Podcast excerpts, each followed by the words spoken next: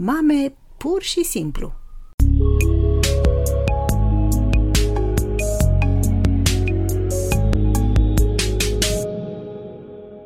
Bine te-am regăsit, draga mea! Sunt Irina Pârvu, psiholog, psihoterapeut de familie și cuplu, educator parenting. Ai observat și tu că uneori adolescentul tău gândește matur, echilibrat, iar alte ori pare că este ilogic, impulsiv și decide bazându-se strict pe ce simte în acel moment? Cred că ți-ai pus această întrebare și poate chiar te-ai supărat de multe ori văzând modul irațional, lipsit parcă de orice logică în care acționează fiul sau fica ta. Sigur ai trăit momente în care te-ai întrebat cum de nu vede, cum de nu înțelege, cum de nu ia în calcul consecințele unei asemenea decizii. Dacă vrem să ne păstrăm sănătatea mentală intactă, trebuie să ne împăcăm cu ideea că adolescenții sunt total diferiți de noi adulții. Gândesc altfel, se comportă altfel, rezolvă altfel problemele și iau decizii folosind cu totul alte criterii decât noi. Există o explicație biologică pentru toate aceste anomalii și despre acest lucru te invit să vorbim astăzi fiindcă în momentul în care căpătăm o nouă înțelegere cu privire la adolescenții noștri, vom accepta mai ușor felul în care ei se comportă și chiar ne vom putea implica alături de ei ajutându-i. Până pe la șase ani, creierul copilului atinge cam 90-95% din volumul creierului unui adult. Toți știm că primii ani de viață ai copilului sunt extrem de importanți pentru dezvoltarea intelectuală a acestuia, însă creierul are nevoie și de remodelare pentru a ajunge să funcționeze la parametri optimi. Conform cercetărilor, creierele adolescenților sunt într-o continuă dezvoltare și remodelare, iar acest proces se oprește de-abia la începutul perioadei tinereții, când ei au depășit vârsta de 20 de ani. Probabil că ai auzit despre amigdala cerebrală, o structură localizată în zona centrală a lobilor temporali. Ea este responsabilă pentru reacțiile noastre imediate, inclusiv pentru frică și comportament agresiv, de exemplu. Amigdala se dezvoltă timpuriu în viața noastră, în vreme ce zona frontală a cortexului, cea care este responsabilă cu gândirea, zona care ne ajută să gândim înainte de a acționa, se dezvoltă mult mai târziu. Zona frontală își continuă dezvoltarea până spre începutul vieții adulte, deci ea suferă transformări pe tot parcursul adolescenței. În plus, există multe alte schimbări la nivelul creierului adolescentului, cum ar fi creșterea rapidă a numărului de conexiuni între neuroni, creșterea eficienței căilor neuronale, dezvoltarea tecii de mielină din jurul celulelor nervoase care contribuie la buna comunicare dintre ele și așa mai departe. Toate aceste transformări sunt extrem de importante atunci când vorbim despre modul de gândire, acțiunile și comportamentele adolescentului.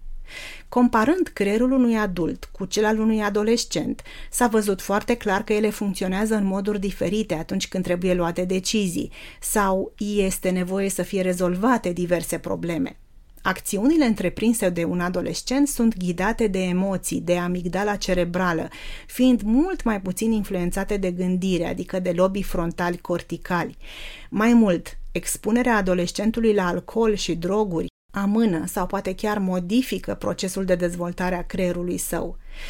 Iată de ce, în funcție de etapa de dezvoltare a creierului în care se află, adolescenții pot lua decizii bazate pe impuls, interpretează greșit anumiți indicatori sociali, nu-și pot manageria corect emoțiile, ajung să fie implicați în accidente de tot felul sau în conflicte, au comportamente periculoase și așa mai departe.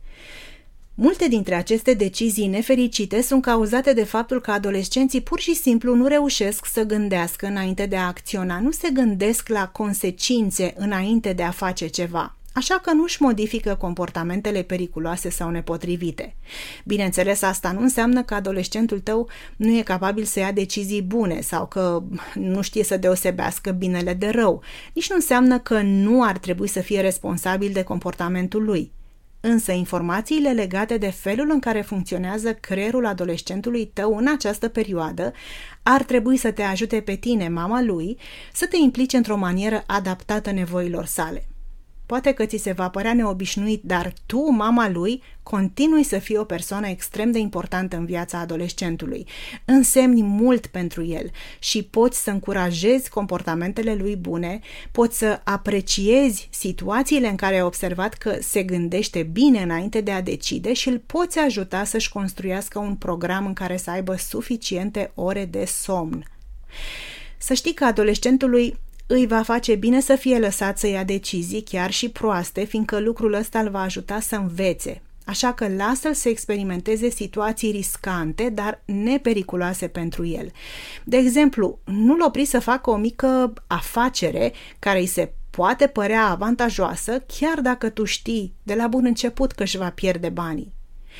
Fii alături de adolescentul tău, însoțește-l în descoperirea de noi modalități prin care să-și exprime emoțiile și, atunci când e disponibil, petrece timp cu el, alătură-i-te și fii la rândul tău disponibil, așezându-te pe aceeași lungime de undă cu el. Dacă vrea să discutați despre anumite decizii pe care vrea să le ia, fă timp și ascultă-l, fără a-l critica. De multe ori simpla ascultare va fi suficientă pentru că faptul că se aude pe sine vorbind îl poate ajuta pe adolescent să gândească mai clar. În același timp, așteaptă-te să-ți vezi adolescentul implicat în comportamente mai riscante, să îl auzi exprimându-și mai intens emoțiile puternice. De asemenea, așteaptă-te să asiști la hotărâri impulsive din partea lui sau a ei. Nu renunța însă la reguli în familia ta, fiindcă adolescentul are mare nevoie de ele. Discută-le cu el sau cu ea, negociază-le, iar apoi țineți-vă de ele. Chiar dacă micuțul tău a crescut și acum este dita mai adolescentul, să știi că are în continuare nevoie de ghidare și de călăuzire din partea ta mai de la distanță, nu așa de vizibil, mai din umbră, dar își dorește în continuare să-i fie alături. Așa că găsește cuvinte potrivite, laudă-l și apreciază-l oricând se comportă cum trebuie, pentru că astfel vei întări căile neuronale din creierul său. Fii un model pentru el și fă tot ce depinde de tine ca să rămâneți conectați unul cu celălalt. Sper că ți-au fost de folos și vei pune în aplicare lucrurile pe care le-am discutat astăzi. Dacă vrei să ne cunoaștem și mai bine, te aștept pe site-ul meu, terapeutdefamilie.ro. Iar până data viitoare, reamintește-ți că nu trebuie să fim mame perfecte, ci mame pur și simplu.